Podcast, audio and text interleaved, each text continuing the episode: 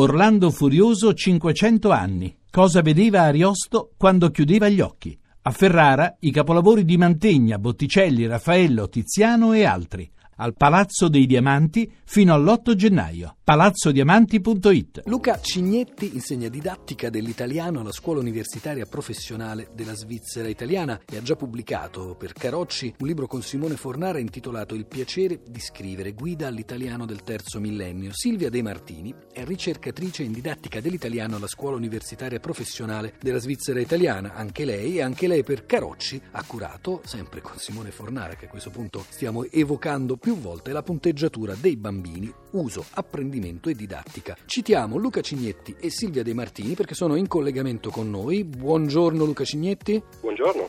E buongiorno Silvia De Martini. Buongiorno per parlarci di un libro pubblicato sempre da Carocci che si intitola semplicemente L'ortografia. Dunque, insieme a loro affrontiamo quello che è considerato un po' tradizionalmente, direi convenzionalmente, il centro della grammatica italiana. Ecco, Cignetti, io partirei da questo. Come mai l'ortografia è sempre stata così centrale nell'educazione scolastica, tanto che oggi ancora si considera un errore di ortografia come il più grave degli errori di grammatica e forse questo non ha un gran senso. Sì, diciamo che l'ortografia è eh, la parte della grammatica che si occupa della correttezza della scrittura e quindi da un punto di vista più superficiale è ciò che appare subito visibile quando manca, quando eh, non è eh, diciamo, scritta bene, scritta in modo corretto.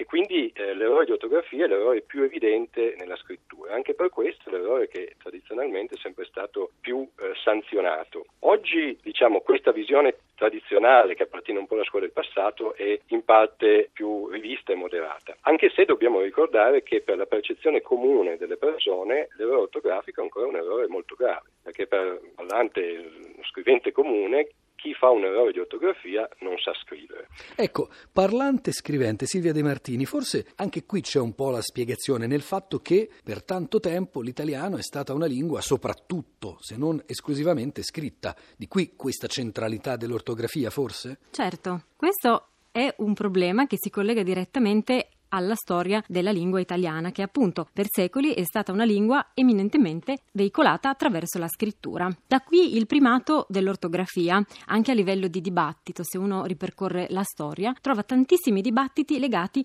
alla lingua scritta e alle convenzioni di scrittura. Questo si è riflesso nella didattica proprio attraverso la centralità che è stata attribuita a livello appunto di scuola, soprattutto di scuola dell'obbligo, eh, per quanto riguarda la sanzione dell'errore ortografico, la correzione dell'errore ortografico, magari anche a scapito di altri livelli linguistici o di dimensioni più complesse e più articolate eh, del testo. Ma davvero, nonostante tutta questa attenzione, Silvia De Martini, oggi si fanno ancora tanti errori di ortografia. Qual è il livello dell'ortografia nella scuola italiana oggi? È difficile rispondere in modo sintetico a questa domanda perché la situazione ovviamente è variegata, a seconda del livello, della scolarità, dell'ordine e del grado e anche a livello di composizione delle classi di provenienze linguistiche. Però in base ai testi che abbiamo avuto modo di studiare, quindi testi scritti a scuola, possiamo dire che è ancora un nodo critico con cui i docenti sono sempre a confronto e se alcuni errori sono leciti ce li possiamo aspettare nei testi dei bambini, quindi di scriventi che stanno acquisendo il codice scritto, soprattutto in casi più complessi dove metto la H o come trascrivo certi suoni che richiedono più lettere per essere trascritti, stupisce un po' che questi errori si trovino anche nei testi di ragazzi più grandi e che dovrebbero conoscere alcune regole. Il problema è che poi quando ci si dedica ad altri aspetti della scrittura, della progettazione, trovare le idee e legarle,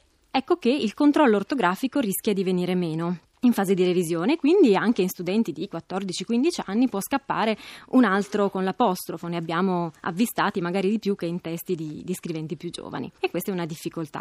E basta farsi un giro in internet o su qualche social network per vedere quanti errori di ortografia si fanno anche nelle scritte sui muri, per non dire, Luca Cignetti, della scrittura telematica. Ecco, è importante oggi l'ortografia in un'epoca in cui la scrittura è così rapida e forse non dà neanche tanta importanza a questi aspetti, in un'epoca in cui tra l'altro i correttori automatici ci pensano loro spesso. Sì, in realtà anche nella scrittura telematica l'ortografia dovrebbe essere controllata. Diciamo subito, come ormai si sa, che la scrittura digitata, così come si chiama comunemente, ha giocato un ruolo fondamentale negli ultimi anni nella diffusione dell'italiano scritto. Però allo stesso tempo ha anche eh, reso in qualche modo pubblica una scrittura che prima era privata in sostanza, quindi ha fatto emergere molti errori, tra cui anche molti errori di ortografia. Quando questi testi diventano pubblici, come sappiamo, non possono più essere cancellati e quindi è bene che eh, siano corretti anche da un punto di vista ortografico per non mettere almeno in cattiva luce chi scrive. Silvia De Martini citava un altro con l'apostrofo, ma quali sono gli altri errori di ortografia più frequenti nella scuola e fuori, Cignetti? Penso al qual è con l'apostrofo, per esempio. Sì, qual è con l'apostrofo, il po' scritto con l'accento. In generale, forse l'uso dell'accento e dell'apostrofo proprio rappresentano il problema più frequente. E se pensiamo all'accento, eh, ad esempio, nelle parole con una sillaba sola, questo abbiamo visto nella scrittura dei ragazzi, anche non dei bambini, ma anche dei ragazzi delle scuole medie, è molto frequente l'errore su parole come se, da, la, perché in questi casi l'accento serve a distinguere due parole con significati diversi. Ad esempio, se con accento è un pronome, se senza accento una congiunzione, da senza accento una preposizione, da con l'accento un verbo. Quindi per scrivere correttamente queste parole è necessario anche conoscere la funzione della, della parola nella frase e quindi una, c'è una difficoltà in più. Cignetti, se ne discute periodicamente nella nostra pagina Facebook, nella pagina Facebook della Lingua Batte. Se stesso con l'accento o senza? Eh, se stesso eh, tradizionalmente per le grammatiche scolastiche andrebbe scritto senza accento, o meglio, secondo una regola tramandata dalla scuola che in realtà non compare nelle grammatiche, andrebbe scritto senza accento perché la presenza di stesso già permetterebbe di identificare quel sé come forma pronominale. In realtà i linguisti a ragione hanno eh, considerato questa regola una regola inutile che complica in realtà le cose. Se stesso andrebbe scritto, quindi forse più correttamente, con l'accento. Dobbiamo però considerare che l'uso comune è un elemento che nella definizione della norma ha un importante ruolo. Quindi, a mio parere, oggi corretto considerare entrambe le forme come accettabili.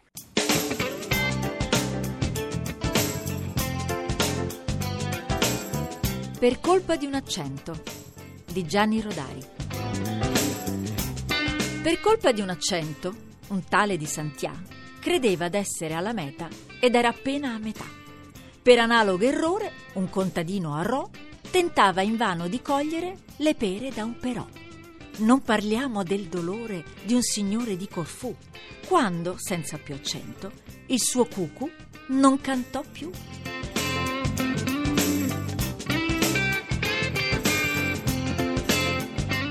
Silvia De Martini, do con l'accento o senza? Do non richiede l'accento. Non lo richiede perché non servirebbe. Non c'è ragione di inserire un accento per disambiguare do da altre parole. Nel caso della nota musicale, per esempio, il contesto ci aiuta a disambiguare il significato corretto della parola, così in questo caso come in molti altri. Se no dovremmo scrivere anche il sol dell'avvenire con l'accento certo, per distinguerlo dal sol o anche il re di Spagna con l'accento per distinguerlo dal re. La musica è molto cara a noi di Radio 3 e ai nostri ascoltatori, ma in effetti non è che spesso capiti di trovare possibilità di confusione. Abbiamo detto degli errori di ortografia più comuni, ma cosa si può fare a partire proprio dai primi anni della scolarizzazione, Silvia De Martini, per evitare questi errori? Il metodo tradizionale di insegnamento dell'ortografia è ancora valido? È ancora il migliore? Il metodo tradizionale può essere senz'altro migliorato sperimentando e aggiornandosi. Certo, qualche sforzo di memoria, qualche sforzo eh, di concentrazione è per forza richiesto nell'imparare qualcosa, però la didattica tradizionale, quando è mnemonica, meccanica, può non essere sufficiente, non dare buoni risultati, se non altro in termini di motivazione e di apprendimento a lungo termine. Quindi, se pensiamo ai bambini, è possibile proporre loro dei contesti di apprendimento più motivanti e ludici per quanto riguarda l'ortografia, mentre invece con i ragazzi più grandi, eh, dove appunto dicevamo che non è sempre detto che l'ortografia sia poi così automatizzata, si può puntare mh, su un apprendimento consapevole, su una riflessione della lingua che passi proprio attraverso eh, lo spiraglio dell'ortografia, che spesso dietro a una regola anche minuta c'è la, una storia interessante, quindi avviarli poi alla revisione dei propri testi attraverso una maggiore consapevolezza della lingua, quindi cercare una chiave più interessante e nuova per avvicinarli all'ortografia, non soltanto uno sforzo di, di memoria memoria o un tentativo così non molto consapevole. Silvia De Martini, lei si è occupata anche di punteggiatura per bambini, allora chiaramente i punti critici all'inizio sono le doppie e le H, la distinzione G, G, K, C. Ci sono esercizi specifici o anche giochi, sarebbe bello, specifici per insegnare ai bambini e alle bambine questi aspetti dell'ortografia? Beh, i giochi, mm, almeno per mm, le nostre proposte di ricerca, perché un po' stiamo lavorando su questi settori un pochino dimenticati della grammatica, potrebbero essere sfondi motivazionali, per esempio narrazioni, i cui personaggi eh, non devono imparare l'ortografia, ma devono, ad esempio, ehm, svolgere un percorso o vivere un'avventura, una storia particolarmente accattivante, ricca di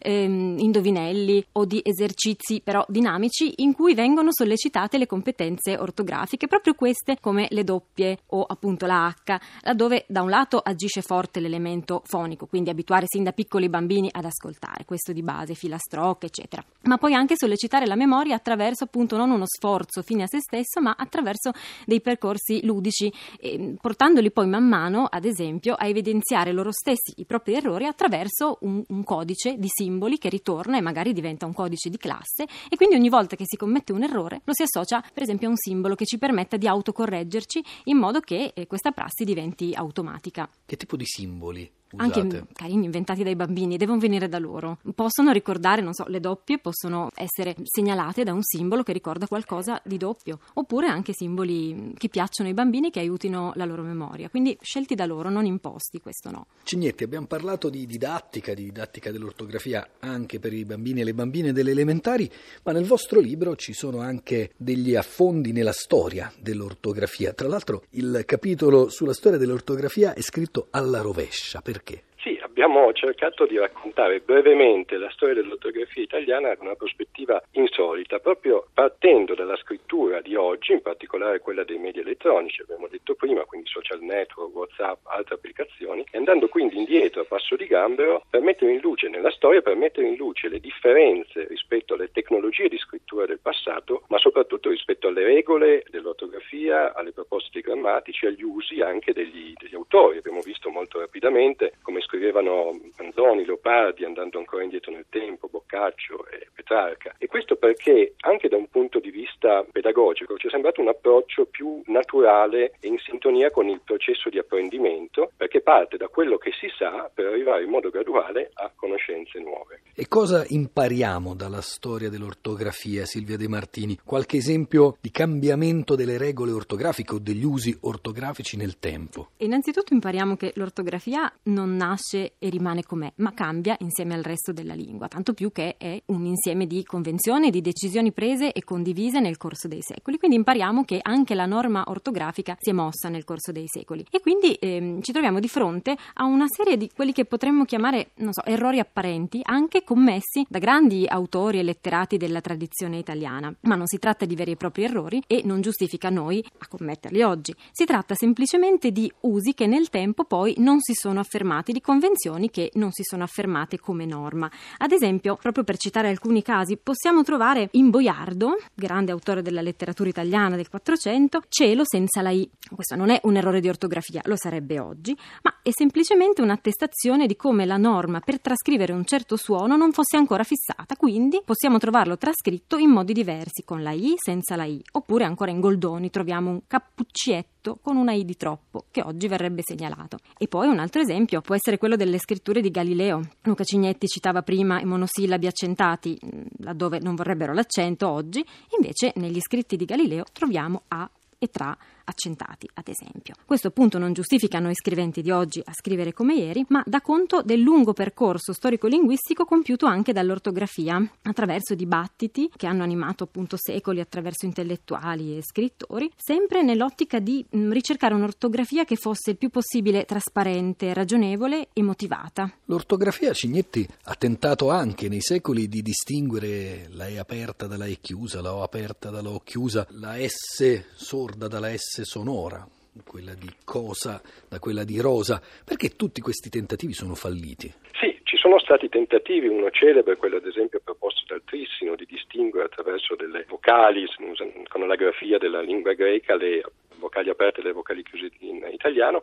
In realtà questi tentativi, come ha detto lei, sono falliti, non sono rimasti nell'uso perché poco economici in realtà. In realtà il processo di così, trasformazione della lingua di solito tende eh, all'economia e eh, l'uso che si fa eh, concretamente nella scrittura è quello che poi diventa nei fatti col tempo una regola. A proposito di regole, e per concludere, l'ultima domanda è questa, Cignetti. Ha ancora senso imparare l'ortografia oggi senza che nessuno si scandalizzi tra i nostri ascoltatori e le nostre ascoltatrici? È così importante, è così centrale anche nell'uso che facciamo oggi della scrittura? Diciamo, l'ortografia non è oggi considerata, e a buona ragione, una delle abilità linguistiche fondamentali. Le abilità linguistiche che portano alla competenza comunicativa di chi scrive sono complesse e prevalentemente sono di altro tipo. Però è ancora molto importante conoscere l'ortografia, almeno perché, come abbiamo detto, l'errore ortografico espone chi scrive ad una forte sanzione sociale e quindi un testo, anche con delle ottime idee, ma con degli errori di ortografia, perde di credibilità. E poi anche perché l'ortografia è fondamentale in un processo, in una fase del processo di scrittura molto importante che è la revisione testuale e che non bisogna mai dimenticare. Senza la competenza ortografica non è possibile rivedere e correggere i propri testi e eventualmente anche i testi altrui.